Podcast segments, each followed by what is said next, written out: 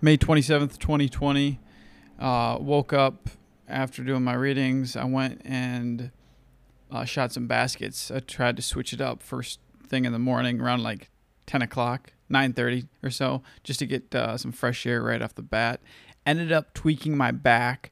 So I'd thrown out my back a couple days ago, and now it's, and anyways, uh, it's bad again.